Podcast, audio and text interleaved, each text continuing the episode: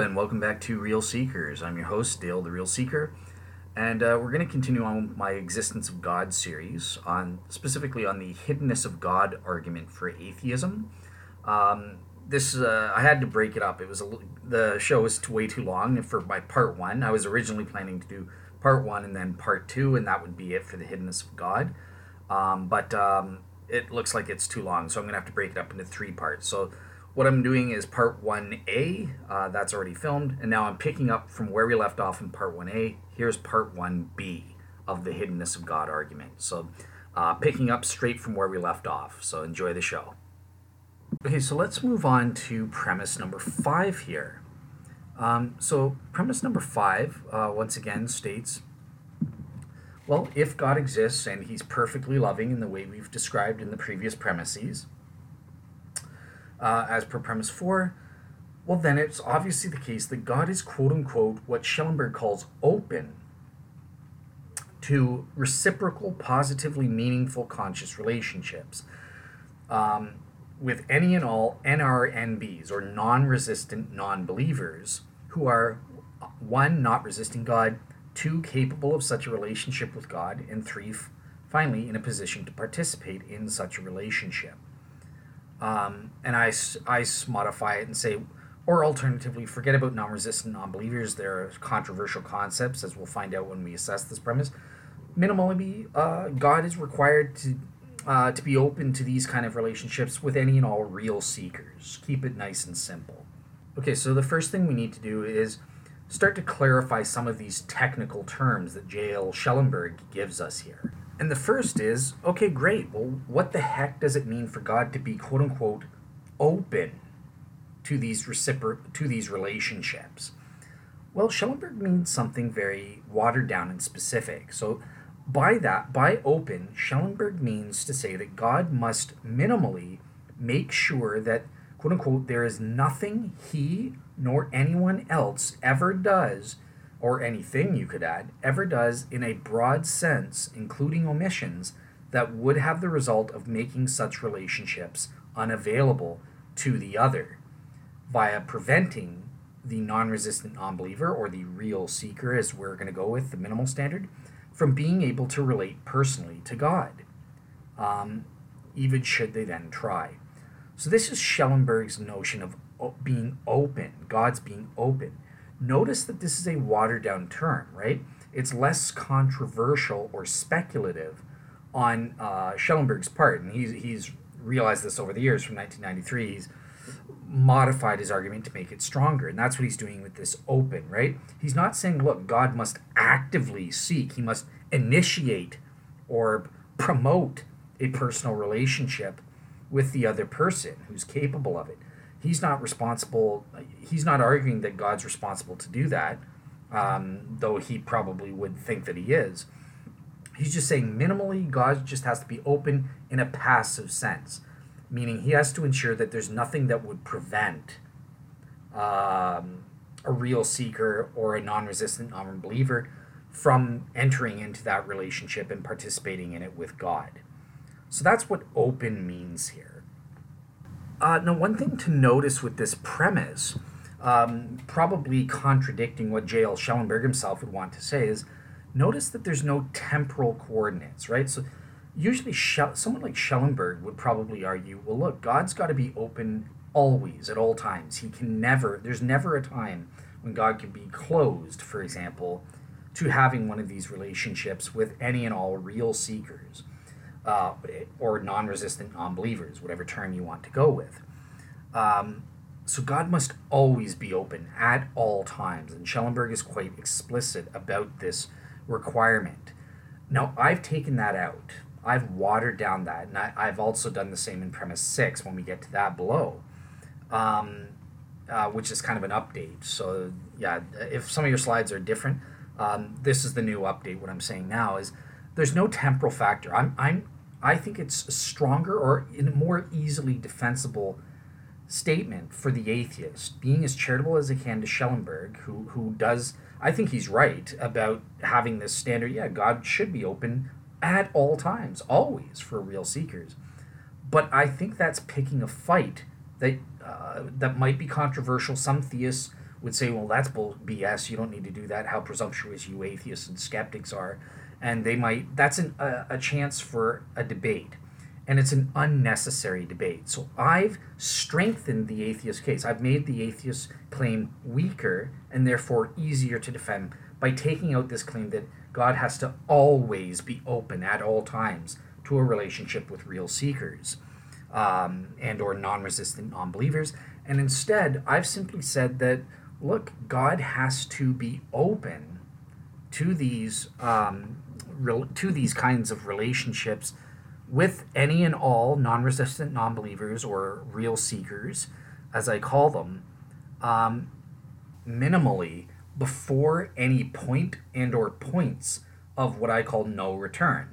And I define that as, look, that any point or points whereby God's not being open to these relationships would unjustifiably hinder or prevent a relationship from being formed when it ought to have been formed.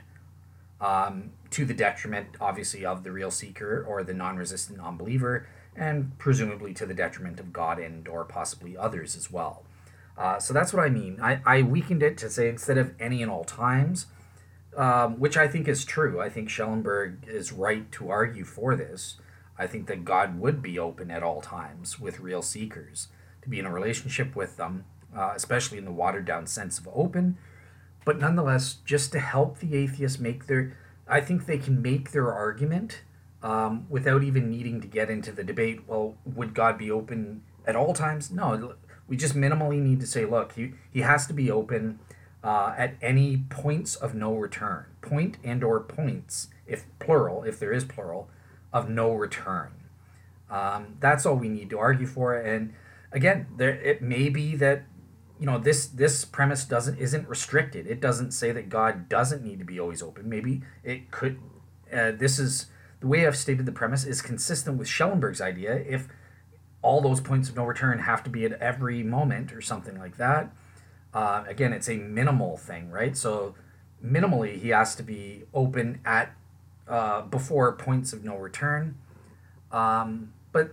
Maybe he also has to be open at more than just those points. He has to be open at all time moments or something like that, like Schellenberg argues. So either way, look, it's the best of both worlds. Schellenberg has his correct insight, in my opinion. If he wants to argue God's got to be open to relationships at all times, great. The way I've stated the premise doesn't deny that. But by the same token, it doesn't make that claim and thereby have to take on that burden of proof. It just claims, well, minimally, God just has to be open at any and all, before any and all points of no return. Outside of this, maybe God has to be open, maybe God can be closed. I don't think the atheist needs to claim either way, and this argument will still succeed or fail in the same way as it would even if we adopted Schellenberg's stronger claim in terms of God having to be always open at all moments in time with real seekers and stuff like that. So, and just bear in mind, so by points of no return, point and or points of no return, this could be sometime in the afterlife. So obviously that would be a hard thing for the atheists to prove in terms of the empirical premise. It would be impossible. They don't know what happens in the afterlife. However, again, I'm trying to steelman for the atheists. So they could argue that, well, look, there are points of no return in this life. There are points where, quote unquote, a relationship ought to be formed, they can argue. And if it's not being formed at that point, that constitutes a point of no return. So it's any point where it's unjustifiably hindered or prevented from being in a relationship with God, preventing a relationship from being formed when it ought to be formed. And obviously, J.L. Schellenberg and atheists are going to make the case that, well, there are times in this earthly life when a relationship ought to be formed. And as Schellenberg's going to argue, and that's at all times. Anytime you're a real seeker or non-resistant non-believer, you've got to be in that relationship. That's a point of no return. You ought to be there. A relationship ought to be formed. So You see how it works there, hopefully. This is my attempt to steelman the atheist argument. Hopefully it succeeds there. Sorry, just to clarify what I was saying there quickly as an update. Oh my goodness. So point of no return can be defined in this life as any point where it's unjustifiably hindered or prevented from participating or actualizing a relationship with God when such a relationship ought to be formed. And in these circumstances, God is responsible to be open to those relationships at these points of no return. And if that's, as Schellenberg says, that's at any and all times, great, grand and groovy. If you want to be able to prove that as the atheist, I think you can. I think Schellenberg succeeds. But nonetheless, we don't have to get into that debate necessarily. We just have to say, well, at any and all points of no return. Maybe the points of no returns are all times. Maybe it's less than that. Maybe there are times when God can be closed. We're not going to get into that. We just know that God's got to be open at any and all points of no return. Whenever a relationship ought to be formed, then God's got to be open to that with a real seeker. Ought to be formed with a real seeker, then God's got to be open to that. That's a modification here. Part of the problem with me, I'm kind of rushing and stuff like that, so I'm writing and podcasting at the same time. That's a recipe for disaster, so obviously I'm finding flaws and I'm having to go back, rewrite and re-record and stuff like that. So yeah, just bear in mind, this is the most up-to-date aspect. Before I post the written part, I'm going to have all the updates put in and corrected for you guys as well. So yeah, cool. So that's the next qualification or clarification I wanted to offer here. Okay, great. So what the heck is this, quote unquote, the nature of this reciprocal, positively meaningful, conscious relationship as Schellenberg defines it? And Schellenberg is quite explicit. He says that this is an explicit relationship. It embodies what Christians call pure bliss, or what some have called, like Keith Ward, the iconic vision, right? So it's a deep, inherently good relationship or state of affairs between two or more people, whereby one is fully conscious and cognizant of being in this relationship. So by definition, this is what he's saying. This is how it becomes inherently good. It's got to be fully conscious, fully cognizant of being in the relationship. And that's what Schellenberg calls an explicit relationship. You know, you have this deep interaction between the two. You know what's going on with the other. You know how you're relating to them. You fully understand it as best you can. You fully understand it, period. And in terms of the divine human relations, that includes things like ascribing the proper value and appreciating the value of God. Worship, worth a ship in the Old English. Ascribing the proper worth that God, that relationship, oh, it's so beautiful. And that's what we call worship. That's so meaningful for humans. We need to ascribe the proper worth and value to things like God, and vice versa. It's good for God to ascribe the value that we deserve as human beings. Obviously, it's not to the same, we're not as valuable as God, but we are immensely valuable in and of ourselves. So appreciating value, appreciating our worth as persons within the relationship, and appreciating the value of the relationship that we have.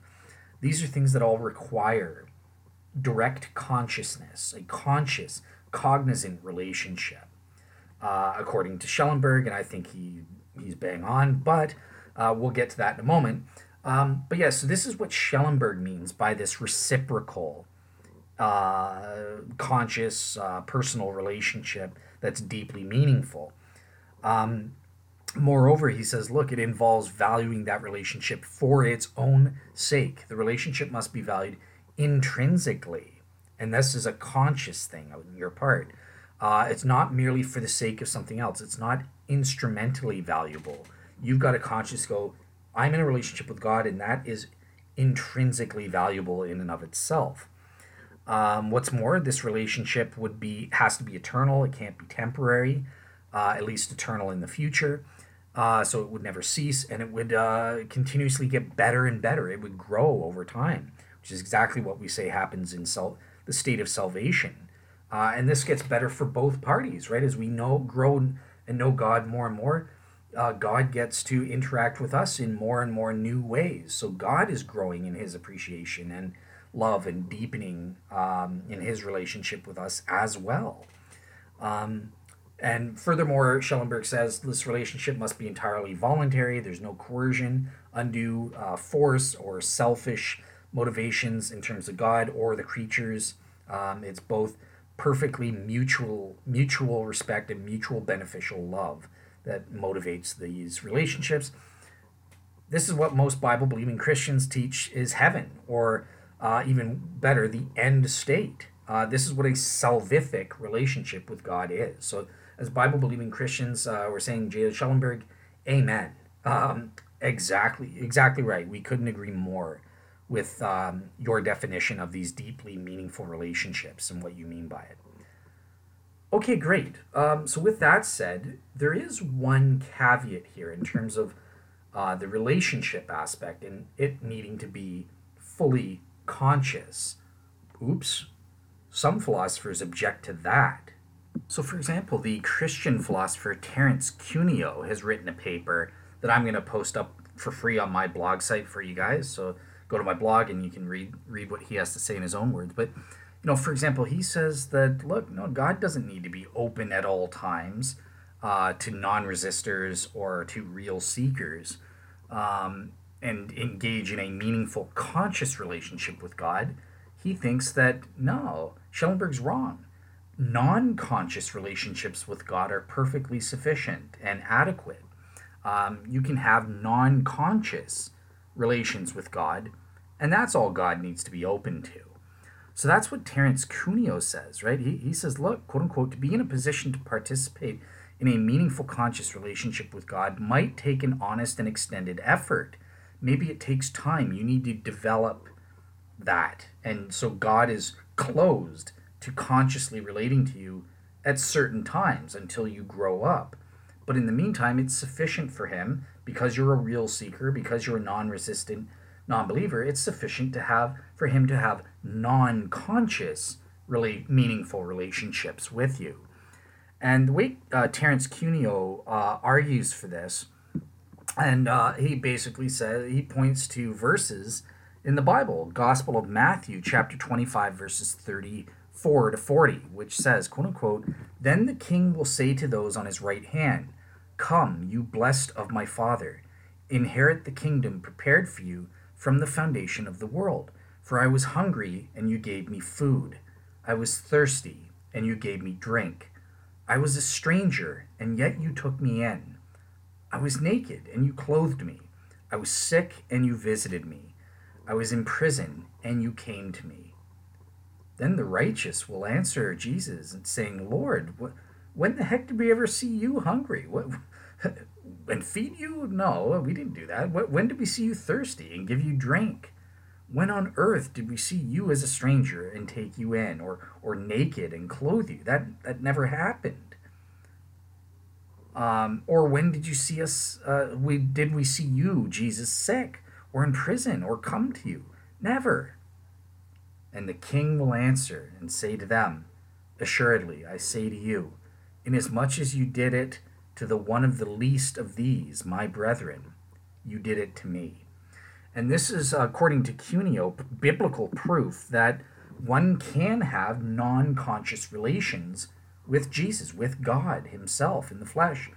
Namely, through doing good works for others. By doing good works for others, it's the same as though you're doing good works for God, and you're relating to God but via relating to other human beings. And even if you don't believe in God, even if you don't have a conscious relationship that you're doing stuff for God necessarily, or that you're relating to God and that sort of thing, non-consciously, you can still be relating to him through doing these good works or having certain experiences of the world and that sort of thing. And this is what Cuneo believes is sufficient.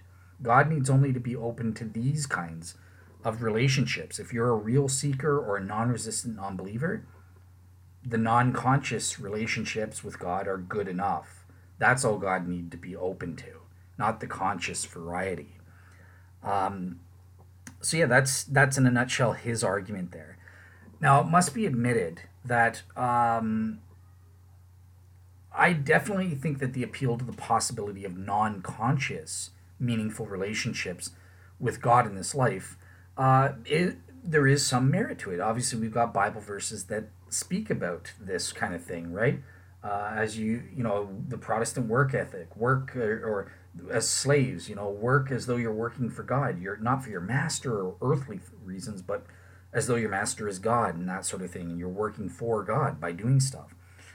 But I think that the response to this is, look, this obviously, even Cuneo himself admits that conscious relationships with God are vastly superior and therefore preferable to the non-conscious variety.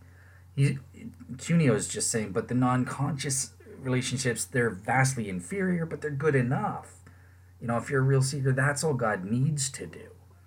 But I don't think so. I think that's, number one, philosophically objectionable, because, I mean, God is a greatest possible being, wants to have the best possible type of relationships with us. And also, biblically speaking, it really does seem that the tide of Scripture is favoring conscious, personal relationships between God and human and real seekers. And this seems to be the promise that when you're really seeking, you're going to get into these relationships, at the very least, before any point of no return or points of no return. And remember the way I founded them, right? So just the way the Bible speaks of the relationships, it seems like to me that it's conscious relationships. I agree with the atheists on this. I don't think that non-conscious relationships are sufficient for real seekers or non-resistant non-believers. God should be or would be open to better than that at that point. However, I don't deny that there could be non-conscious relationship aspects that obtain for real seekers, and even for non-real seekers, perhaps. You know, atheists and skeptics, when they do good, in a way, they're non-consciously relating to God. They're reflecting God's image, unbeknownst to them, and doing these good things, and they're in some kind of non-conscious relationship with God. So there is some truth here, but it's just, I don't think that it defeats this premise. I do think if you're a real seeker or a non-resistant non-believer, then God has a duty to be open to conscious relationships. That's philosophically what a real maximally great being would be open to, if possible, as much as possible, and if you're a real seeker, it is. Unless you have a greater good reason for not being, but that's a different thing altogether. And then biblically speaking, just following the Bible, this is really the thrust of the Bible. This is what we're talking about in terms of personal relationships, repairing the relationships. It's you know, the conditions of being a real seeker or seeking after God. The reward is clearly conscious personal relationships with God. It's insufficient to have a non-conscious relationship at any given time. So yeah, that's kind of my take. I don't buy the Terence Cuneo argument. I think it's interesting. I do think that there is some partial truth to it, and that even when we have our conscious relationship with Jesus, there are also non-conscious relations, as proven by this Matthew text, right? We're, by doing good for others, we don't realize that we're relating to Jesus in that moment, or relating to God in that moment. So yeah, that's Cuneo's thing. Look out for his paper. You can read it and see what you think about that. Okay, cool. So one final point of clarification on premise number 5 here. Great, a non-resistant non-believer, or as Dale calls it, a real seeker. What the heck do these terms mean? What does Schellenberg mean by a non-resistant non-believer? What is that? Here's how Schellenberg himself kind of lays things out. Okay, so in terms of non-resistant non-believers, Schellenberg gives 4 categories that he thinks qualify. So in the first place, there are former believers, those who used to believe in God but have now lost or deconverted from their belief in God, through no fault of their own. They're not resisting, according to Schellenberg. So this is his first category. The second category are lifelong seekers, those who seek for their entire life, but they never find. They never find anything in their lifetimes. And then the third category is converts to non-theistic religions, so converts to Buddhism, Hinduism, stuff like that. And then finally, four, isolated non-theists. The isolated non-theists, these are people who were never in a position to know or to relate to God in the first place. They'd never even heard of God or, you know, through no fault of their own. And these might be comparable to some people with natural non-resistant non-believers. If you remember the natural non-believers in God from that cognitive science of religion, they might qualify in this category, according to Schellenberg, and that sort of thing. And you can read for yourself, Schellenberg gives certain analogies for these types of people.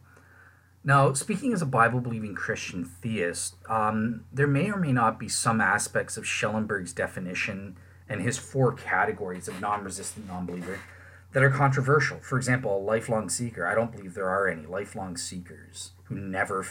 If you seek God, if you're a real seeker and you seek God, if you don't resist belief in God, you're going to find God before you, the point of no return, which is presumably death, you know, according to the Bible. So I don't believe that there are non-resistant, lifelong non-resistant non-believers.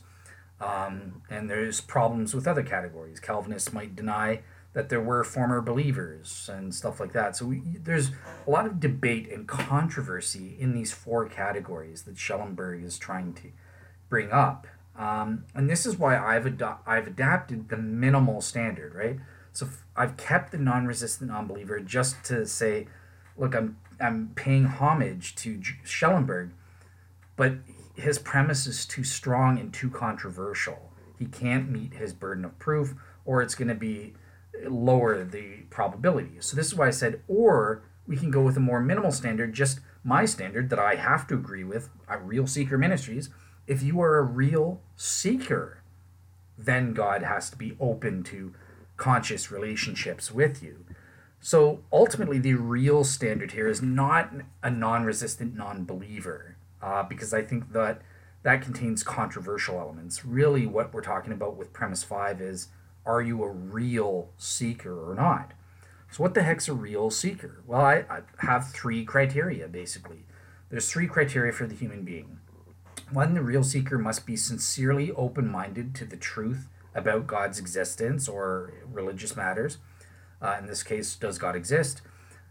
Secondly, the real seeker must actively seek the truth via seriously considering all sides to the best of their ability. It's relative to your best, because some people are smarter than others, they have access to different resources and that sort of thing. So there's an element of individual relativity here in terms of the standard. What is your best? And finally, thirdly, the real seeker must be willing to obey, follow, and or submit to the truth in and or to God in whatever way is appropriate upon discovery of the truth of God's existence or upon discovery of those religious truths or whatever it is, in this case, that God exists. That's it. If you fulfill those, then you're a real seeker. And if you're a real seeker, that's all you need to do, then God must be open to having the conscious relationship with you. Now, I assigned a 100% proven level to the premise as we've stated it, in this watered-down form, modified and under the notion of at least a real seeker, God needs to be open consciously. I think this is 100% proven true. Again, the main objection under premise 5 is the Terence Cuneo argument that, no, it's sufficient. God needs only to be open for real seekers. He only needs to be open to non-conscious relationships.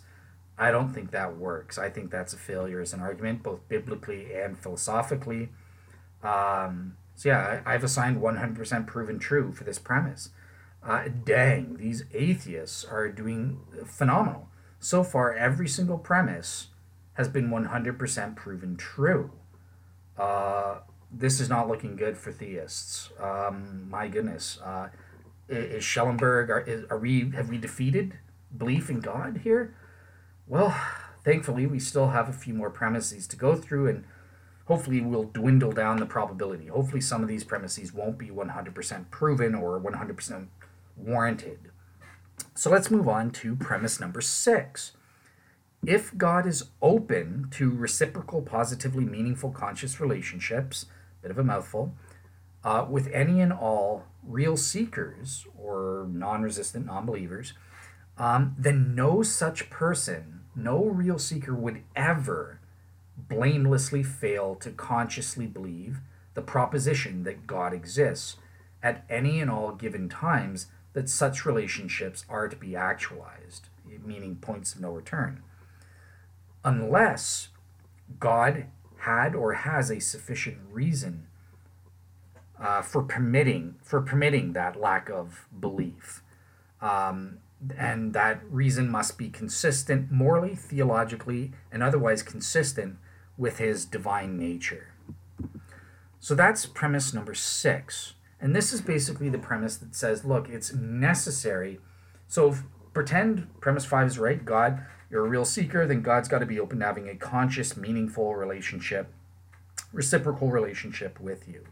And it's positive. Great, grand, and groovy. How does he accomplish that? Well, this premise says, well, minimally, a necessary criterion to achieve that relationship, you have to believe God exists, the proposition God exists. You have to explicitly go in your head, I believe that God exists.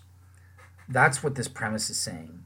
And this would be the case for all real seekers. None of them could blamelessly fail to consciously believe this proposition at any time.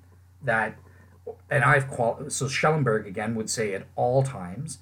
I've qualified this to water down the premise and make it less controversial by saying at all times that having the relationship is required or ought to be actualized. So that's my version of the premise. It's slightly less controversial. It's just saying any times where that relationship ought to actualize, at those times, then you must consciously believe the proposition God exists. So that's the modified premise that I've given. Whereas someone like Schellenberg would say, yeah, but that's all times. At any time, T1, T2, T3, you always have to have a relationship, and therefore you always have to have the belief. I'm not making that controversial claim. The way I stated the premises are less controversial, but they're consistent with J.L. Schellenberg's stronger claims in that regards. And I personally think he's right, but I just don't think he needs to argue for that. So I'm going to steelman the atheist argument here. Okay, so let's get into an assessment of premise 6. Okay, so premise 6, as I said before, is the premise that says, belief, conscious, full propositional conscious belief is necessary for having one of these meaningful relationships between human beings, real seekers, and God. And J.L. Schellenberg has a 6-premise argument to that effect that he calls the personal relationship argument. I won't go over that, but that's in my chapter when that's available. But essentially, it just gives the basics, and in the end, belief is necessary. Now, as we saw in premise 5, we mentioned Terence Cuneo, and he thinks that non-conscious relationships are sufficient and you don't need conscious relationships. But interestingly enough, that Cuneo himself in his own paper does agree that, but if conscious relationships are what God needs to be open to, well then, yeah, premise 6 is correct. If you're going to have a conscious relationship, then you need conscious belief in God. So Cuneo would agree fully with premise 6 in the argument here. However, I think we need to ask, well, is it true? Do you need to have a full conscious propositional belief that God exists in order to have a conscious, meaningful relationship with him in the sense specified in premise 5? Well, in the first place, it might seem, well, of course. I mean, this is just commonsensical. How can you have a relationship with someone that you don't believe exists in the first place, right? I mean, think of all the atheists and skeptics, you know, on the internet. They give their funny atheist response where they say, well, I don't hate God. I don't even believe God exists in the first place. So how you can't hate what you don't believe exists. You can't have any kind of relationship with things that don't exist and that sort of thing, things that you don't believe exist. And I admit, yeah, at face value, prima facie, this is a pretty compelling case. However, I just want to mention that, well, believe it or not, there have been some philosophers who have challenged this claim. And they say, no, you don't need to have a full propositional conscious belief in order to have a conscious, meaningful relationship of the sort specified in premise 5. So believe it or not, there's actually been a couple of papers that have challenged this premise or this notion specifically. And the first that I want to mention is a paper by a couple of philosophers named Ted Poston and Trent Dougherty. And this is entitled Divine Hiddenness and the Nature of Belief. In their paper, what they do is they try to distinguish between two types of belief. And they'll say, look, there is deducto belief. So deducto is a fancy philosophical term. It just means, it refers to explicit, fully conscious things you're cognizant of. It's a quote-unquote belief that, and then you insert a proposition, right? So it's explicit. So this is the kind of thing that J.L. Schellenberg and the atheists have in mind with this premise 6, right? They're saying you need this de dicto type belief in order to have a conscious relationship with God. But Dougherty and Poston say, well, no, you don't necessarily need a de dicto belief. It's sufficient to have what they call a de re belief. De re, again, fancy philosophical talk. De re just means, look, it's instead you don't need an explicit belief that God exists in terms of the proposition. You just need a belief of the thing itself. So that's what de re means, belief of the thing or the object or something like that.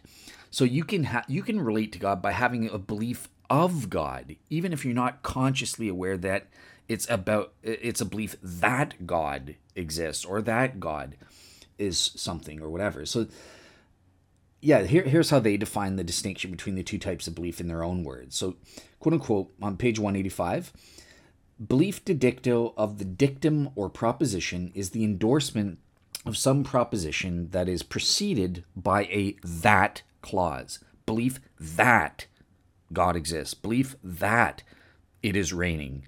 You know, stuff of that nature. So for instance, S believes that P indicates that S believes P dedicto. Okay, that's confusing. Belief de re is of the res, Latin for the thing. This is belief of a thing or individual that has some feature, even if the de re believer does not recognize the subject under some specific description. So it's a difference between dedicto is an explicit belief that something, but de re is a belief, an implicit belief of something. So that's kind of in a nutshell what the distinction is. And just to help you understand it a little bit more, Poston and Dougherty give an excellent example. That's kind of the textbook case distinguishing this type thing, right? So quote unquote, for instance, we believe de dicto that Mark Twain is a great author. So let's say there's some guy, he believes de dicto. He has an explicit conscious belief that Mark Twain is a great author. Great. That's the way we understand belief normally. But let's say this person doesn't realize that Mark Twain is the same person as Samuel Clemens. So in this case, we can't say that this person believes that Samuel Clemens is a great author because he doesn't have that conscious, explicit belief. And in fact, point of fact, he might even explicitly deny his belief that Samuel Clemens is a great author. But nonetheless, since we know he does explicitly claim Mark Twain is a great author, and we know he's ignorant of the fact that Mark Twain is the same as Samuel Clemens, we can say he has a de re belief of Samuel Clemens that he is a great author. So that is a great way of kind of illustrating the difference there in a nutshell. So great. So how does this apply to the case of belief in God? Well, as you can see, right? So Dougherty and Poston are suggesting, look, maybe atheists and skeptics, they claim they don't have a belief that God exists, but implicitly they have a belief de re of God, that he exists in some other implicit way. So that's how it kind of works there, right? And this kind of makes sense with a lot of Calvinists or some texts of the Bible, like Romans chapters 1 to 3, may have something like this distinction in mind, right? And some Christians will want to argue, I'm iffy on it, but some Christians argue that there are no atheists. Everybody really, in their deepest heart of hearts, really do believe in God, even if they say, even if they on a conscious level explicitly deny it. And we don't have to ascribe, oh, they're just liars. No, maybe they really have deluded themselves and they don't believe it. But nonetheless, you could say, yeah, but the Bible's saying they do believe, have a belief de re that God exists. So yeah, I just wanted to mention that. So let's move on here with their analysis. Okay, so they go on to try and say, look, in terms of having a de re belief, that is sufficient to have a conscious, meaningful relationship with someone, including God, between a real seeker and God, or a non-resistant non-believer and God. And they give this famous thought experiment called the unknown benefactor case. So there's a couple of examples here. So here, quote unquote, first, we present a case where you do not need the de dicto belief, but you are in a meaningful personal relationship. So the first thing is, look, suppose in a moment of need, some extra money shows up in your bank account. You ask the bank if it is a mistake, and they say, no, an anonymous donor has wired you the money. You think to yourself, thank you, whoever you are. Now, in this case, you lack de dicto belief. You don't have a belief that John A. put money in your bank account. But especially if the other person is able to anonymously see your reaction, you know, they're standing nearby or something when you're in the bank, then it is still fair to say that the two of you have a meaningful relationship. You have this de re gratitudinal belief of gratitude towards whoever you are, of the person who donated the money to you anonymously. So you have this belief of the person, and that's sufficient. You do have this meaningful relationship of appreciation and gratitude for what they did for you.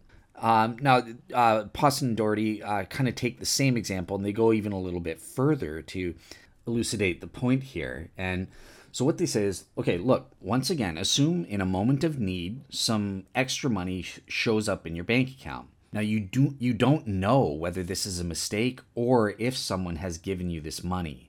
And for whatever reason, as a slip of mind, you forget to ask. You don't ask the bank teller, is this a mistake or not? So you're in this state of agnosticism. You don't know if someone's donated money. You don't even, or if it was just a random bank error or something like that. But nonetheless, you think to yourself, thank you, whoever you are. So obviously in this case, you have neither de dicto belief nor a very high degree of belief that somebody donated money. In fact, you're 50-50. You don't know if somebody actually donated money or not.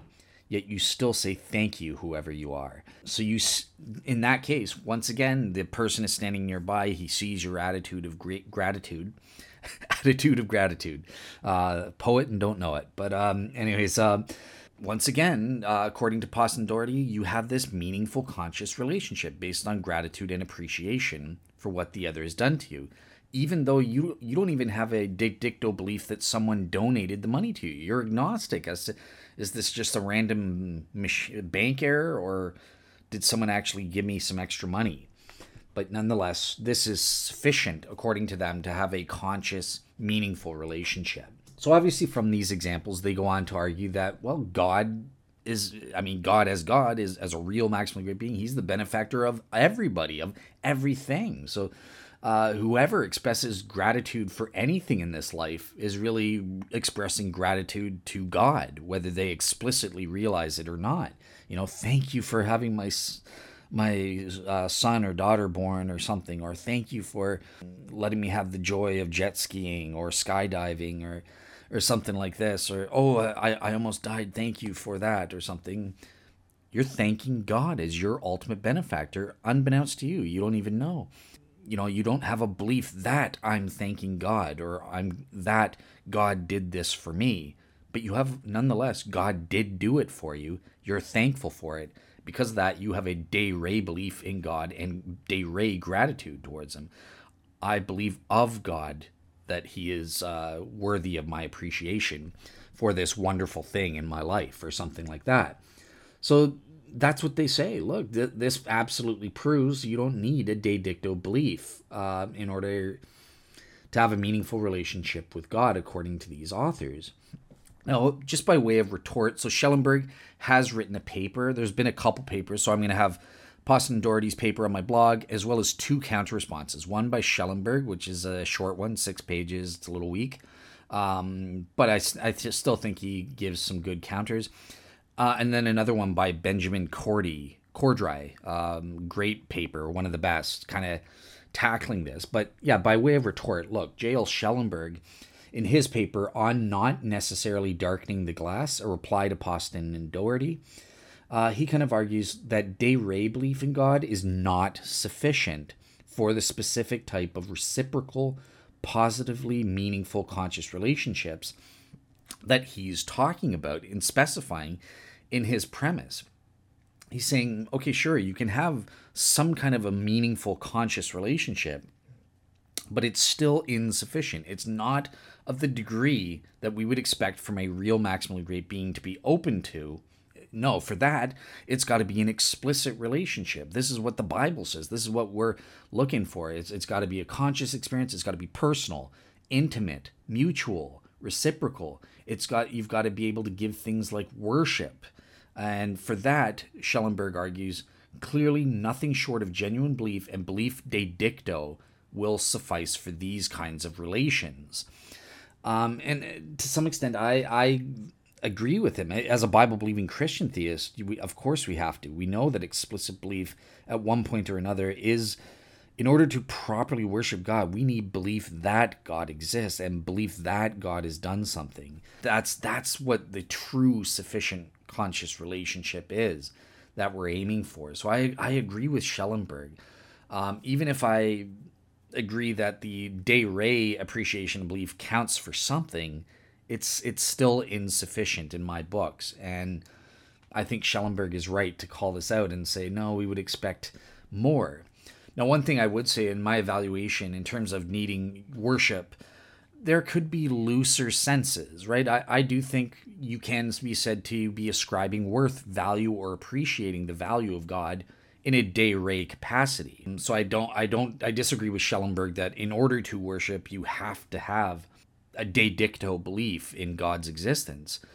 I think you can de re worship God in a looser sense, but it's clear that the de re kind of worship is insufficient. The true worship, the true proper sufficient worship, ascribing of worth to God, does require conscious de dicto belief. So I agree with Schellenberg on that, and I don't agree with the distinction.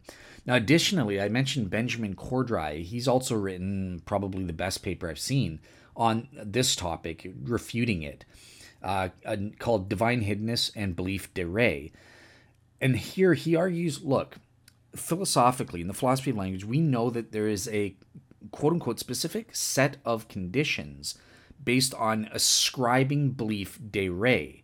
And he says by using these conditions, because we know how and when ascribing you have a de re belief, there are 4 sets of conditions or rules that must be fulfilled before you can ascribe to someone de re belief. And Benjamin Cordry is saying, look, when we apply these 4 conditions to the Mark Twain example, for example, it works perfectly. They're fulfilled. When we apply it to God in this case, atheists and God, a lot more questionable, if not, it's, according to him, implausible that we can ascribe belief de re to atheists or to real seekers who are atheists and skeptics according to him. Or at the very least, it's a lot more questionable. So he says, look, quote unquote, it is prima facie implausible to claim that seemingly inculpable and apparent unbelievers are really de re believers. He goes on to say, while it is indeed possible that a de dicto unbeliever is a de re believer, it is unlikely that it has sufficiently general application to actual individuals to alleviate the problem of divine hidden. So what are these four conditions for ascribing when or when not somebody has a de re belief? So the first is the ascriber must hold that there is some mode of presentation between the object or between God and the subject. So the object... there's a mode of presentation to the subject, right, of the object itself, in this case God, to the real seeker. The ascriber must hold that God or the object has a place within the ontology available to the subject, within your general ontology worldview.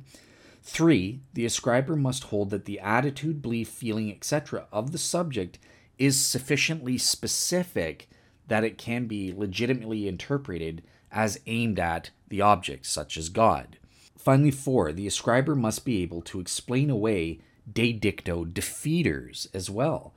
So, you know, things that the subject explicitly says or explicitly believes that, if these count as defeaters to a sufficient degree to overweigh the de re belief, then we can't ascribe a de re belief in God. So those are the four conditions, right? I mean, remember, he's got a de dicto belief. Maybe some atheists and skeptics who are real seekers have a de dicto belief that God does not exist. Maybe these are so sufficiently strong that they overwhelm your de re belief that God exists. So in that case, we can't say, yeah, but you really believe in God. No, they don't. All things considered, de re and de dicto beliefs, the preponderance of evidence favors disbelief in God.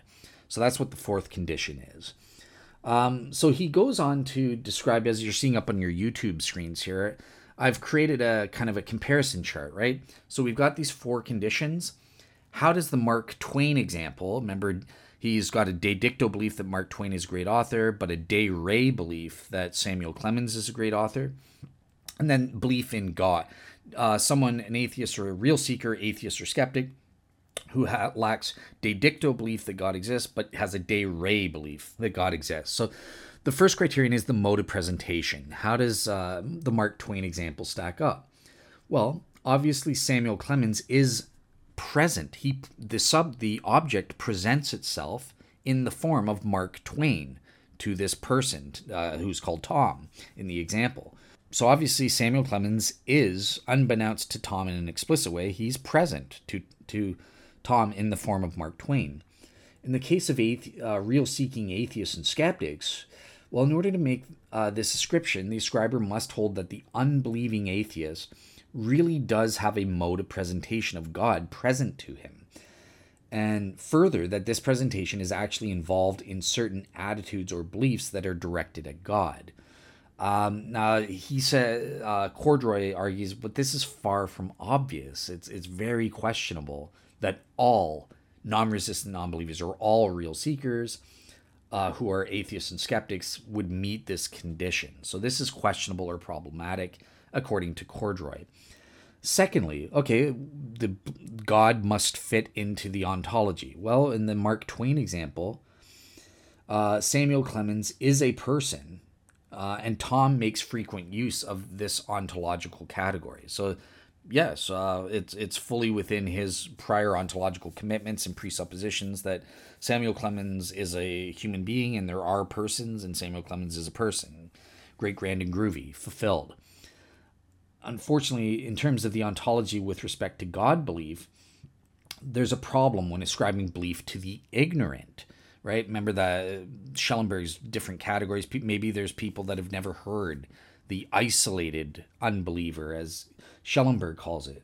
Well, if the ignorant don't even have an idea about God, or even the resources needed to readily construct an idea about God, well, then obviously one can't ascribe a God-directed belief or attitude de re to them, right? It's just totally absent from their ontology. So because of that, it failed. This is saying that these people have a de re belief fails, at least in the case of isolated unbelievers who've never heard of Jesus or never even heard of the Western concept of God or as a real maximally great being or as God in general and that sort of thing. So I think that one's kind of, there may be some debate there. Obviously, people will say, yeah, but God is present to every single person. No one's isolated. God always provides a sensus divinitatis-induced, properly basic belief to people. But again, I'm just saying this is what Cordry says. He says it fails for that reason. Finally, with specificity, it's got to be specifically aimed at God belief, right? Okay, so with the Mark Twain example, in terms of specificity, well, Samuel Clemens and Mark Twain designate identical people in reality. So obviously the belief de re is specifically directed at Samuel Clemens here. Now, in the case of God, once again, in the case of the ignorant or isolated unbeliever, Cordry argues that this condition is not fulfilled either, because God is, even supposing God's a thing, then God has a place in everyone, and God has a place in everyone's ontology. Nonetheless, if God fits into a person's ontology in only a very general way, then one goes well beyond what is warranted when ascribing to the ignorant person beliefs or attitudes de re that are specifically directed towards God. Again, Cordry is saying you would lack specificity here. Even if you ascribe, maybe through the sensus divinitatis, they have this general idea of God. That's not specific enough, according to Cordry, or he's questioning whether that is specific enough to qualify as having a de re belief of God. It's not enough to just have a loose sense, and he gives an example in his paper about the Nile or something like that, so read that. But finally, there can't be any de dicto defeaters. Well, in the case of the Mark Twain example, look, he has no reasons at all to think that Samuel Clemens is not a great author in terms of de dicto beliefs or something. So there are no defeaters present for him in this case to defeat his de re belief that Samuel Clemens is a great author. What about this condition in terms of God belief, de re? Well, this is particularly a problem for critics of religion, people who claim to be atheists or agnostics and skeptics, and they're real seekers, and they know the arguments and that sort of thing. Well, how can you ascribe a belief de re when they de dicto? They know the arguments and defeaters, and they say, no, look, these defeaters de dicto overcome any implicit de re belief that I'm not fully conscious of or don't really explicitly state and that sort of thing. So how do we make sense of that then? It doesn't seem to fit. So on this basis, Cordry argues that God belief de re fails all four of these criteria. Therefore, we cannot ascribe to any and all atheist real seekers that they do in fact have de re belief in God. And if they're lacking de re belief in God, then that fails according to Poston and Dougherty, right? Because they're trying to say, yeah, they don't have a de dicto belief, but at least God would give them a de re belief. And Cordry's arguing here, no, they don't. We can't even prove or ascribe to them a de re belief, so they even fail on that basis. So that's the point of what we've been going over here.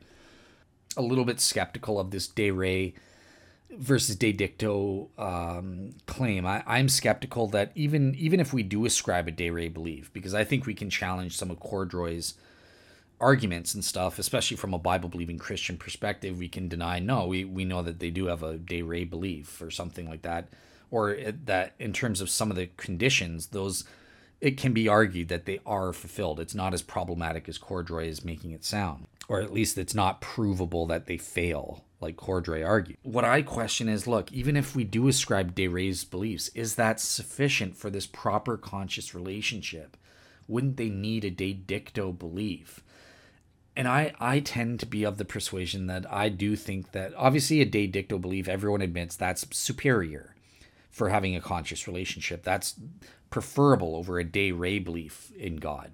Although admittedly in their paper, Poston and Dougherty do try to argue that there are certain goods that only arise with de re belief. And Actually, so they would disagree with me. They do try to attempt to argue in their paper, I think unsuccessfully, that, oh, well, de re belief is might even be preferable to de dicto belief, at least at some times, or at certain times in people's lives, because there are only certain goods, like from seeking God or something like that, or certain goods that can only come about when you have de re belief and don't come about if you have de dicto belief. But I think overall, all things considered, it's pretty clear that de dicto belief is where it's at. That's what we're looking for. So I disagree with that. I think it's always preferable and better. All else being equal, it's always better to have de dicto over and against de re belief.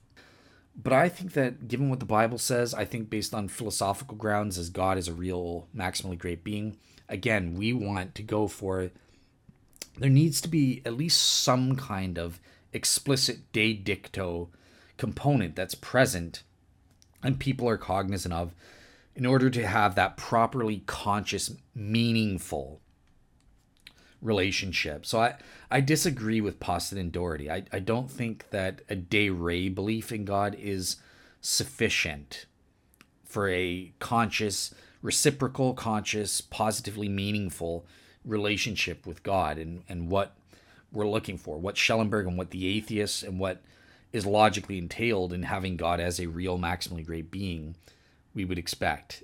There has to be some element of de dicto, explicit belief that God exists. So I agree with the atheists and the skeptics on this front.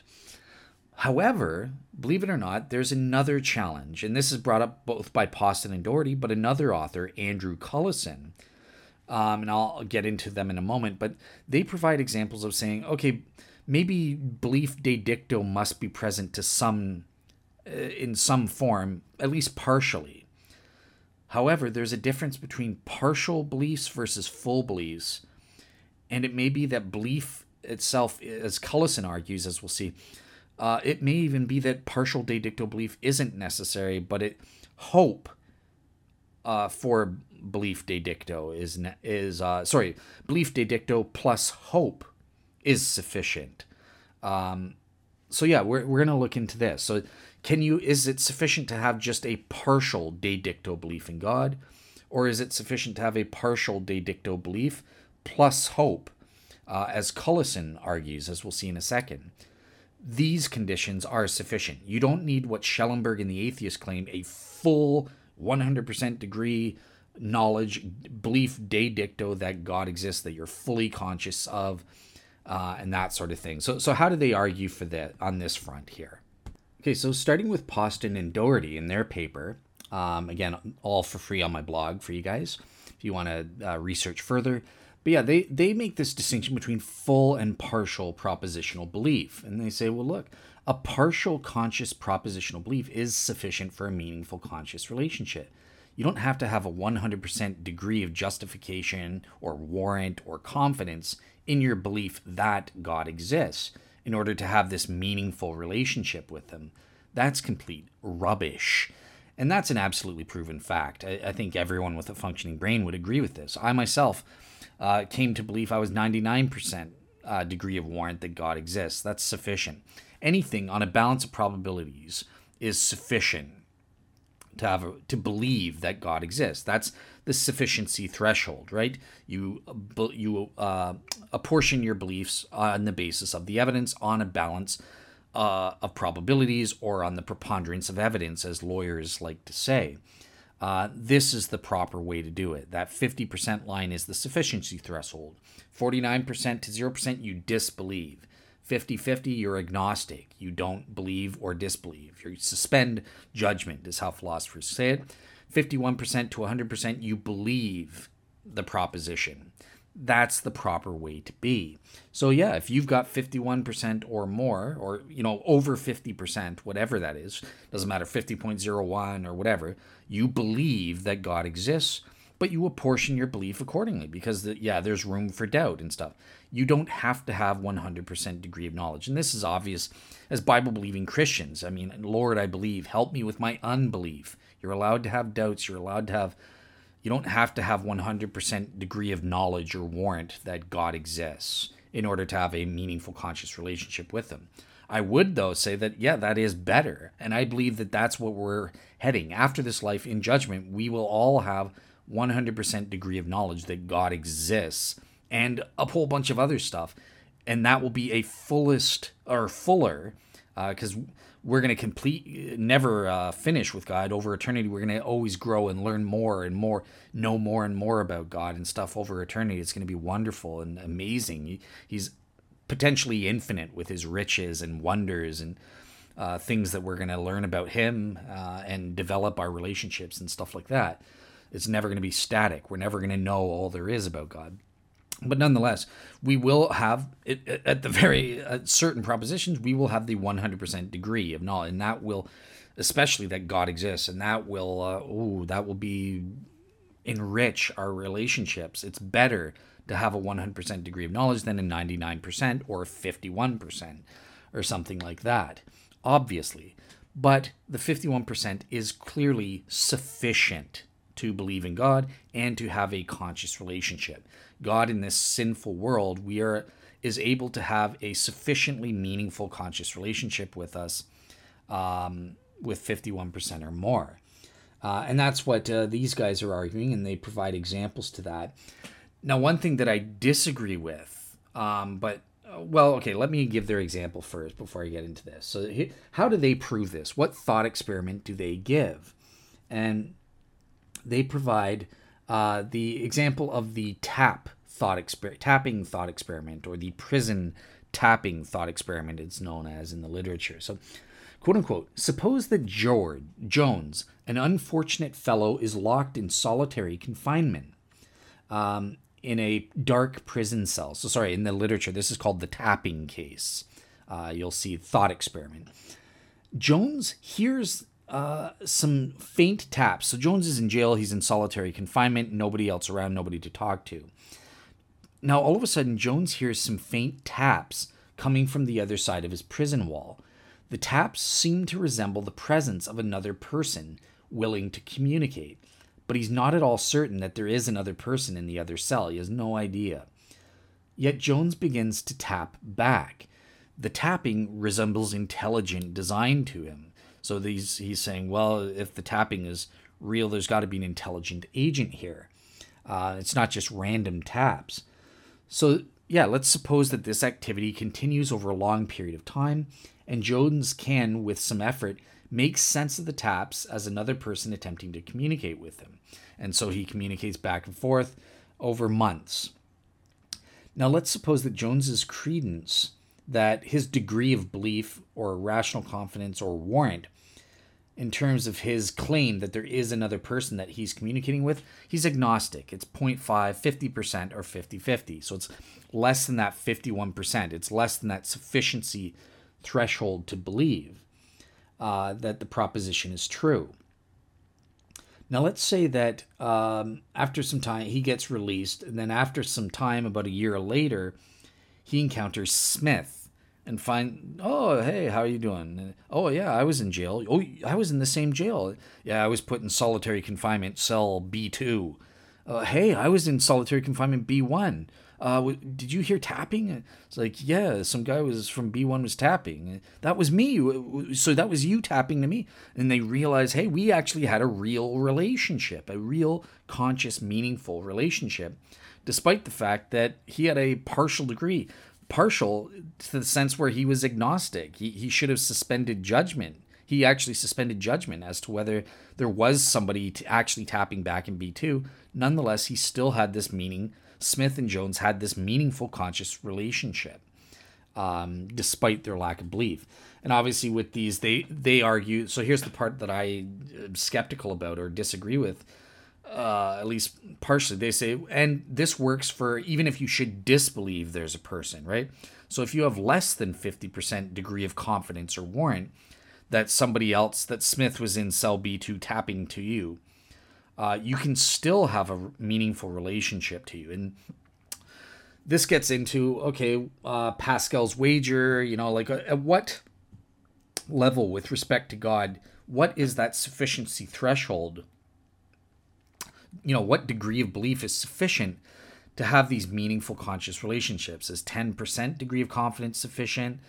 1%, 20%, what is it? And what Poston and Dougherty argue is that, look, it's obvious that for very low degrees of belief, this tapping case proves that you would definitely 10% or even 1% would be sufficient. If you're just 1% confident that there really is another person on the other side of that wall, and then you find out after the fact there was that other person, we would still say, yeah, you had a meaningful conscious relationship according to them. Now, obviously, the atheist gambit is to say, well, that's not good enough. We're talking about atheists, real-seeking atheists, or non-resistant, non-believing atheists that have 0.01% degree of confidence that God exists, that there is that other guy in B2, that, you know, there is God, that God exists kind of thing. And those, that's an insufficient thing. So sure, you can point to cases where people have 1% belief and that's good enough, according to your tapping case. But there are people that only have 0.01% degree of belief in that God exists, and that's insufficient to have a conscious relationship. Well, where's the cutoff line? It's obvious the atheist is just being ad hoc and totally arbitrary. He's desperately trying to avoid the obvious truth if he's playing that game. So that's how Poston and Dougherty respond to that kind of thing.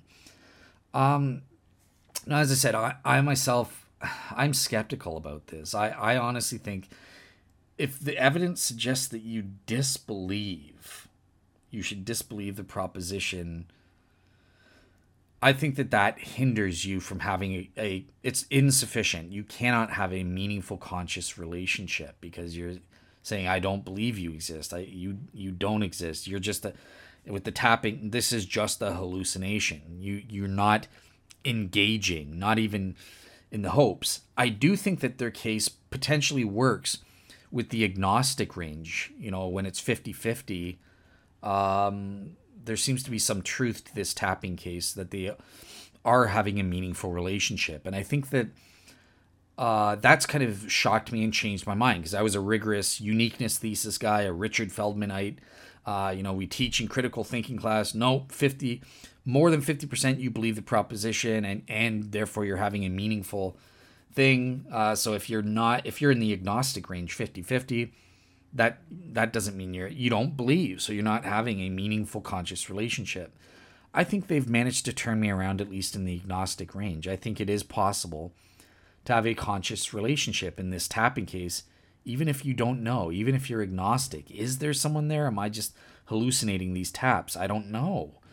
Nonetheless, I continue to do it for months, and then I find out 1 year later, Smith, you were real. You weren't a hallucination. Yeah, that's confirmation. Yeah, they did have a actual relationship, and that would be the same even if you never find out that Smith was actually there. They were having a relationship. They were both real, unbeknownst to them, and they were having this relationship. So that's my take on that. However, I think that with the case of 50-50, the reason for that is because it's not just the partial belief. Partial belief on a balance of probabilities is sufficient to have a conscious relationship.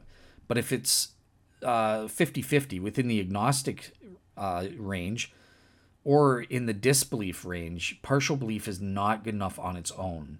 There needs to also be the hope that there is that other person and that they exist.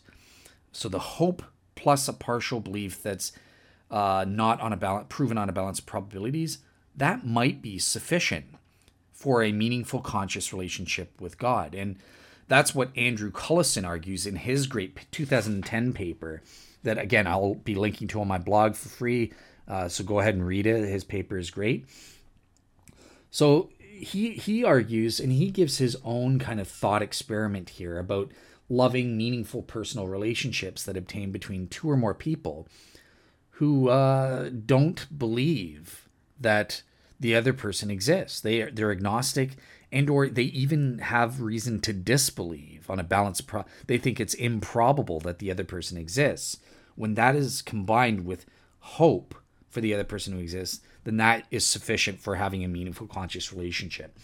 So what does Cullison argue here? He gives his a couple thought experiments. So the first one is called the Turing chat room experiment, right? So picture a grieving man named Bob and a grieving woman named Julie. Both of them join a chat room online one day, and they meet each other, and you know, they start talking, and hey, this is great, I really like you, oh, I really like you too. So they talk for a couple months, and they're having this great relationship online. They never see each other, they never do live chats and stuff. This is before the days of that. And then one day, Bob's buddy, Benny, comes up to him, and Benny says, hey, you've never met this person before? You do know, you've heard of the Turing test and stuff. You're just talking to a computer. It's an artificial intelligence. There is no real person there that you're relating to. We have that capability now. And Bob's, huh? So this shocks him, and he's like, yeah, you're right. I don't know if she's real. So he loses his belief that this person is real on a balance of probabilities. For all he knows, he's agnostic that this may be an AI. And let's say he goes to Julia, look, I need proof that you're real. I need you to send me pictures, or let's do a live chat. And no, I'm shy. I don't do that, or I don't want to do that. Certainly I've had people call me an AI because I don't show my mush on my shows, right? So maybe I'm just an AI. You don't know. So let's pretend. So this gives Bob reason to even disbelieve. I think it's improbable. You probably are an AI. You're probably not real. Nonetheless, in the hope that she is real, Bob continues the online relationship, and he continues acting as though he believes that she's real, in the hope that she is, because it's such a great relationship. So they do so for about a year or so, and then afterwards, they get to the point. It's like, hey, I want to marry you, so I need to meet you. And Julie finally comes around and says, okay, I'm willing to meet you. They meet, they get along great, and then another year later, they finally get married and tie the knot.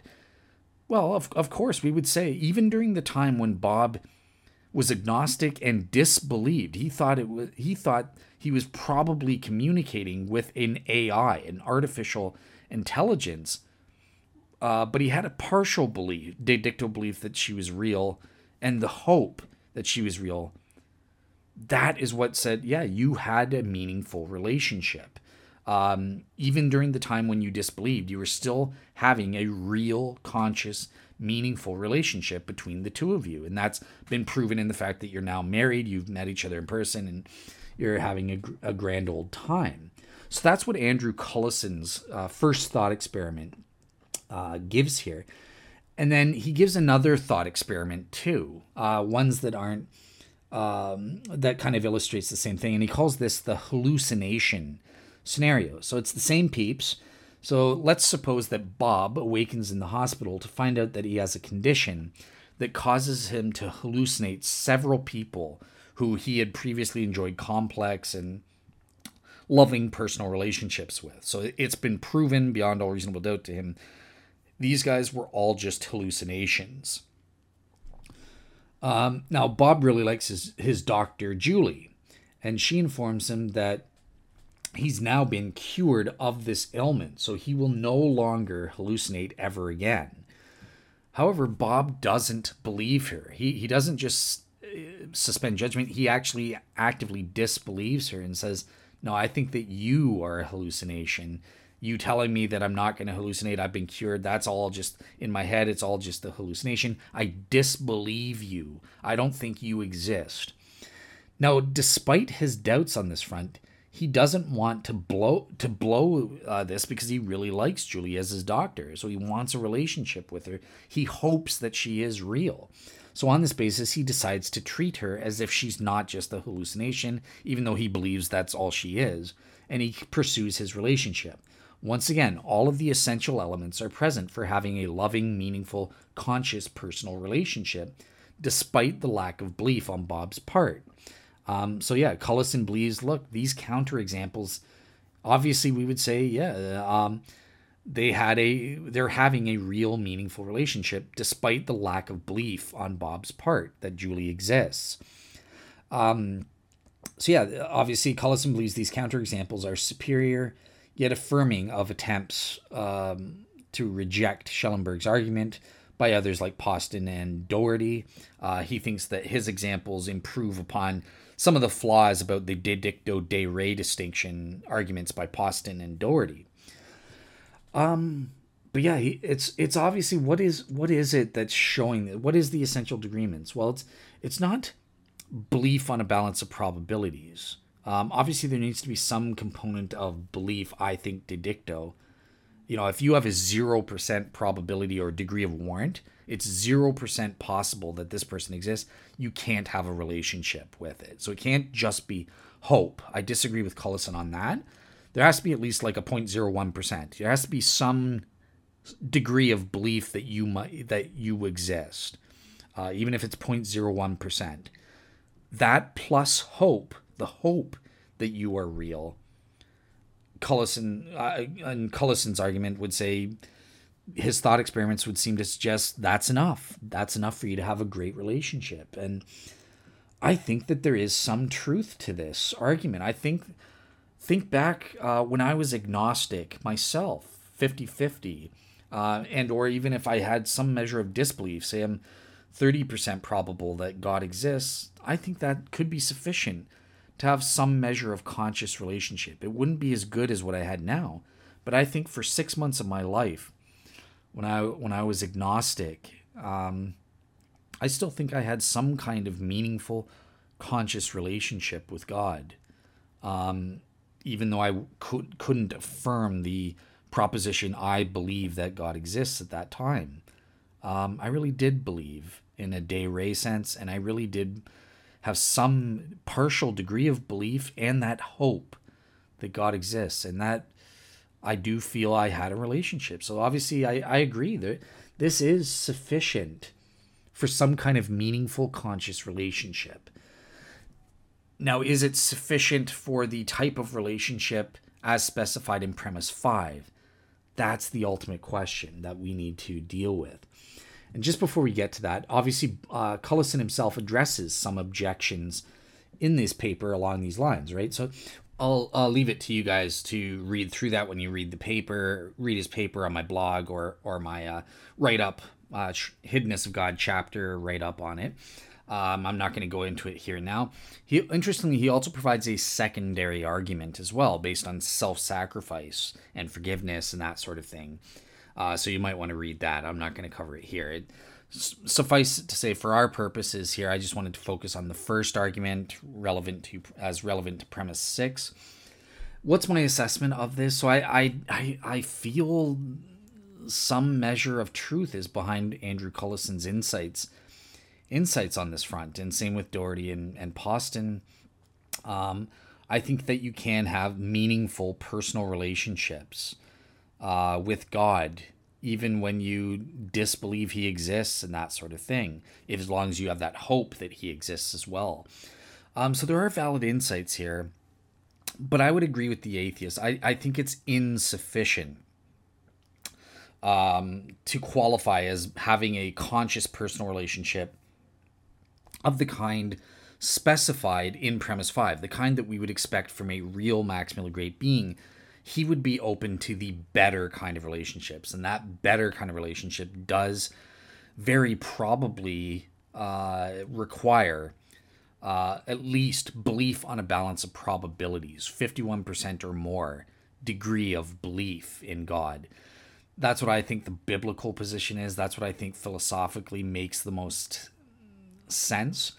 But I will say this, that Cullison's arguments and Poston's arguments have given me reasonable doubt as to the truth about the necessity of belief on a balance of probabilities being required for the purpose of facilitating relationships as specified by premise 5. I do think it's possible that even without that belief, given their argumentation and thought experience, maybe it's plausible to me that, meaning there's a 5% probability or more that you could have the conscious relationship specified in premise 5, even if you lack belief in God, that God exists on a de dicto, on a balance of probabilities. So congratulations. On this front, we will assign a 95% proven level, not a 100%.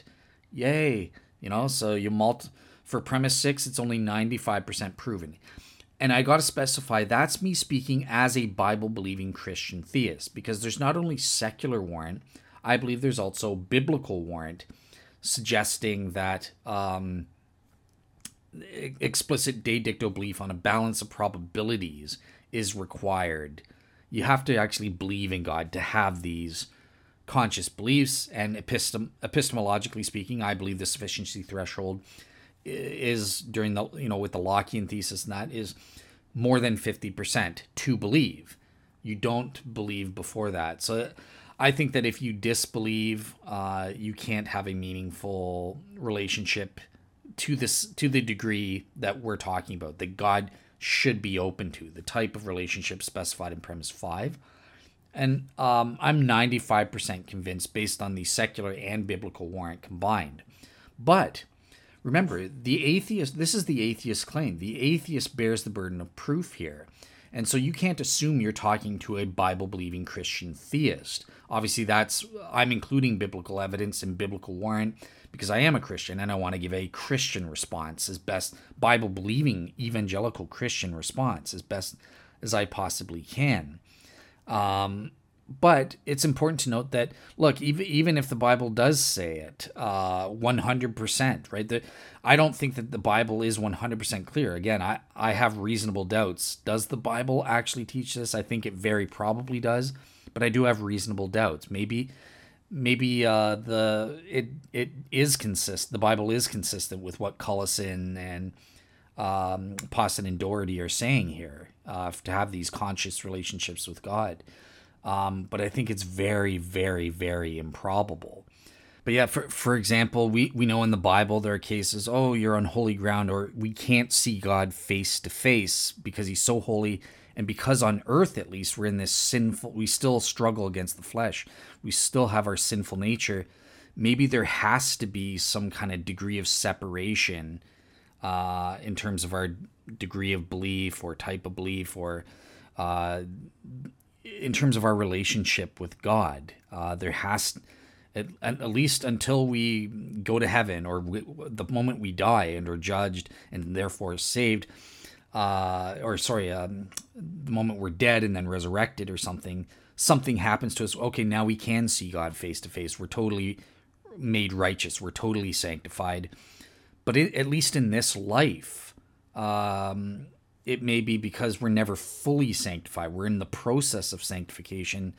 There has to be at least some degree of separation. And maybe I can see that as being possible or plausible as a biblical perspective, saying that, yeah, God, even though he's a real maximum great being, he's limited. He can't have the better kind of conscious relationship that requires the full conscious belief on a balance of probabilities de dicto. It's sufficient for him just to be open to the other lesser types of conscious relationships, but still meaningful, as proven by Cullison's thought experiments and Dougherty's thought experiments and stuff like that. So they're still meaningful, and that's sufficient. That's the best we can do in this life. Because of our sinful nature, God has to be closed to the higher type of relationship until we die, until after judgment, until we're fully sanctified or we're developed to a state where we can have that type of relationship. So we're not capable of it. Maybe something like that I can see as being an argument or something like that. So that's why I have a little bit of doubts here in terms of what the Bible says, but I think it's fairly clear that the Bible is saying, no, we are capable, even in this life, we are capable of the higher level of conscious relationship that J.L. Schellenberg has in mind. It's very, very, very improbable that God would be closed to those higher levels of relationships. And in fact, we know for a fact, people do. I myself, as a Christian now, do have that higher level of conscious relationship with God in the here and now. It doesn't even work, biblically speaking, there, because we know for a fact that, there is no reason why God should be closed to the higher types of relationships when they obtain in the world. I'm thinking this on the spot, and this kind of changes things. I need to rethink that. For now, I'll just say, look, I have some reasonable doubt that God must be open in all cases with all real seekers in varying states of sanctification. He's got to be open to the higher level of conscious relationship. It's obviously not universal, because I myself experienced this higher level of conscious relationship with God in the here and now. I'm not dead, as far as I know. I might be an artificial intelligence, but I'm not dead. I can tell you that. That's what I'll say. I'm firm here. I have reasonable doubts. I'm only 95% confident that, according to the Bible, God must be open to the higher level of conscious relationships with any and all real seekers, or any and all non-resistant non-believers. That's my take on that front. And let's finish off. That said, just speaking as not a Bible-believing Christian theist, let's take the Bible warrant out. I still think that on secular philosophical grounds, Cullison and Dougherty and that have provided pretty good reason for doubt. Again, on a balance of probabilities, I think that Schellenberg's arguments, counter-arguments, and that sort of thing, and talking about the relationship and the nature of God as a real maximally great being, it's very probable that these lesser types of beliefs are, and hope is not sufficient. You need belief de dicto that God exists on a balance of probabilities. And if that's the standard, then I'm about 85% convinced on secular grounds only that this premise is true. So the atheist has met his burden of proof, but only in the 85% degree on secular grounds. If you throw in biblical evidence, then I'm 95% convinced that this premise number 6 is true in the case of the atheist. So I've got 5% doubts overall that this premise might be false, based on the reasoning and trying to say that belief de dicto on a balance of probabilities is not necessary. I think that's 5% possible, if that makes sense. So great. So that's our first premise that fails to reach the 100% proven level. This is at most 95% proven level for Bible-believing Christians. And if you're not a Bible-believing Christian, then I think it's about 85% proven that this premise is true. So that's my take on that. Great. So with that said, let's move on to premise number 7 in that case. And premise number 7 is basically a sub-conclusion number 3. It says, therefore, if from premises 5 and 6, if God exists and is perfectly loving in the way we specified to the maximal compossible degree, then minimally, no non-resistant non-believer or real seeker would ever blamelessly fail to consciously believe, propositionally, de dicto on a balance of probabilities, that God exists at any given time, unless God had sufficient reason for permitting it that's consistent with his divine nature. And this inference, this is a sub-conclusion. It follows via hypothetical syllogism, that valid deductive pattern. So it's 100% proven true. If premises 5 and 6 are true, premise 7 is guaranteed to be true. It's a valid logical inference. 100% on premise number 7. So that's it for today. That's all we're going to talk about in part 1 of this show on divine hiddenness. Next time in part 2, we're going to do the finale. We're going to start off with premise 8, right? So premise 7 represents our incompatibility premise. All the first 7 premises lead up to our incompatibility premise here. Premise 8 is the empirical or evidential premise. We're going to be assessing well, are there real seekers that qualify, that lack belief, or in the specified ways in premise 7? And that's going to establish, okay, well, if there are in fact people like this, then that establishes the fact that there is in fact an incompatibility between this fact and the concept of God as we've established in premises 1 through 4. Therefore, that God does not exist. So yeah, we're going to look up into premise 8, and obviously that's our objections to premise 8. This is where the majority of philosophers try to reject the premise. They'll say things like, oh, well, there are no such people, or, well, he wouldn't reveal himself at all, any and all times. Or they would deny and say, yeah, but God does have a sufficient reason for not revealing himself or not being open to these types of relationships at all times, or something like that. And you get a whole host of objections, most of which would be familiar if you're involved in debates between atheists and Christians on the divine hiddenness argument. But I'll provide a little bit more scholarly detail and my sources in part 2 there when we finish up. For now, that's it for part 1. We've established up to premise 7, the incompatibility premise. You know, if God exists as we've specified in premises 1 through 4, and this feature this non-belief aspect as we've defined it in the other premises does occur, that's incompatible. So we've at least established if there are these two facts, then they're incompatible. Next time in part 2, okay, but are those two facts? Are they real? Are they true? That's what premises 8 through 10 will establish. Okay, great. So,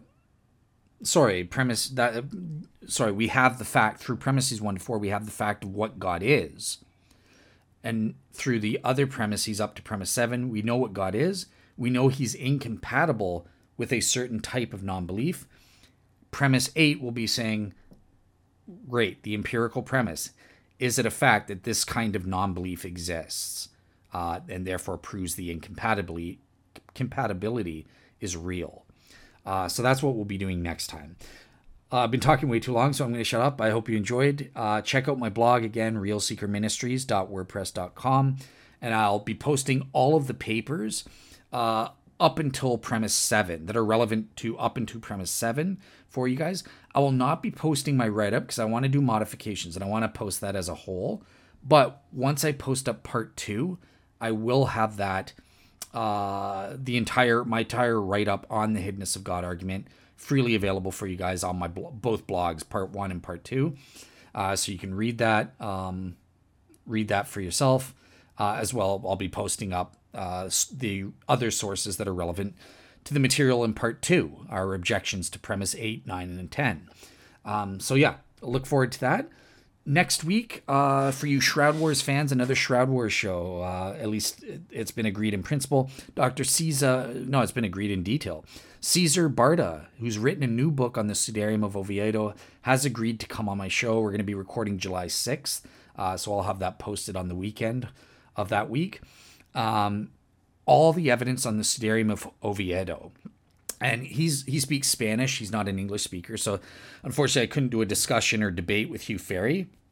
But Hugh Ferry has written on his blog, which I'll include a link to on that show. He's written a review of Caesar's book on the Sudarium. So he's probably the world's expert on the evidence from the Sudarium of Oviedo. Hugh Ferry has a lot of respect for him. He's going to be sharing with us the evidence on this front and where it stands. Can we prove that the Sudarium of Oviedo is linked to the Shroud of Turin in any way, and that sort of thing? What's the history of it? What did the bloodstains prove? Did it cover a real corpse? What about the carbon-14 dating? All that good stuff. So look out for that the Saturday after July 6th. And then I'll have part 2 of the hiddenness of God posted. And then we'll take it from there. Have a great one, everybody. Bye-bye. Okay, so we're not done, apparently. Just one little update on premise number 6. My assessment at the end was totally wrong-headed. I was talking about the Bible and, we're not sanctified, so this is why God has to be closed. And I said I had reasonable doubts. So I've rethought this and rethought what it means. Look, premise 5 is just saying God has to be open. Remember, open just means in a passive sense. He doesn't prevent, or he doesn't allow things to prevent people who are capable of coming into those relationships and who are real seekers from doing so. He doesn't. It's not saying he has to actively do stuff necessarily or whatever to foster those relationships. And I was confusing real seeker with a non-resistant non-believer. And this is probably why it was a good thing for me to include both definitions. Because, okay, real seekers doesn't have any criteria or talking about someone being capable of entering into a higher conscious relationship with God. Whereas the non-resistant non-believer criteria, Schellenberg does say that they are capable of this higher level relationship. And I think that it's obviously speaking, Bible-believing Christians are in these higher-level conscious relationships in the here and now. I mean, look, I'm not dead, for example, as I said. So I'm still here, and I'm having this higher relationship with God. So that is possible. Therefore, I would expect the higher-level didicto belief on a balance of probabilities to obtain, which it does in my case, and I have this higher relationship.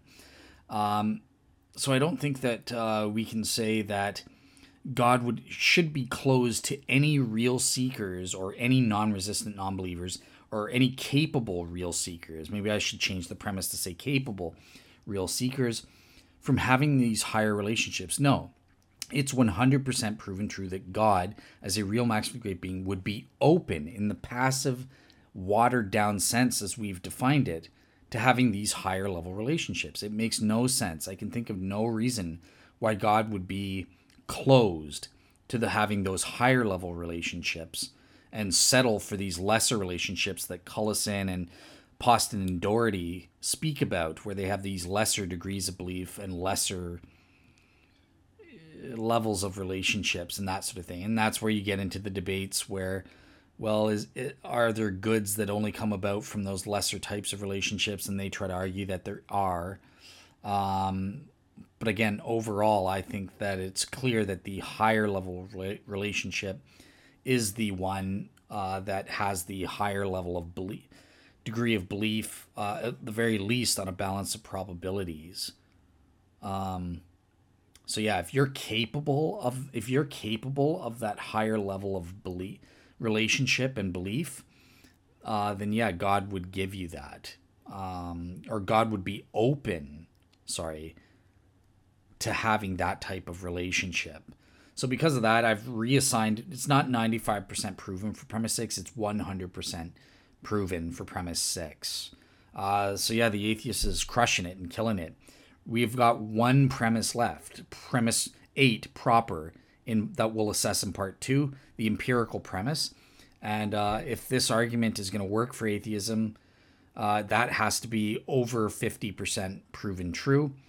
Hopefully, as theists, we're going to be saying, no, it's improbable to be true. It's not a sound premise. It's not a deductively strong premise. And we're having to rely all on our assessment of premise 8 to defeat this argument or to see if the atheist's right, if it succeeds. Does it prove that God is a real maximally great being, does not exist? We'll find out in part 2. But yeah, I just wanted to give you that quick update. Premise 6. So unfortunately, I screwed up. I didn't realize the distinction between real seeker and non-resistant non-believer about the capability when I was doing my biblical assessment about sanctification and that. That's all irrelevant stuff because this is assuming, look, these are capable real seekers or non-resistant non-believers. They are capable of the higher level relationship. And obviously, God would be open in the minimalist sense of the word, as we're defining it, to those higher level relationships. So this is 100% proven true in my opinion. You can't have the same level, high level relationship if you have a lesser degree of belief, didicto belief on a balance of probabilities. If you lack that, your relationship is diminished. You may still have some kind of conscious relationship, but it's not to the same degree. And God would always, as a real maximum great being, God would always be open to that, the better relationships for any real seekers or non-resistant non-believers who are capable of those higher relationships, at least. So yeah, that's it. I'll shut up and take care.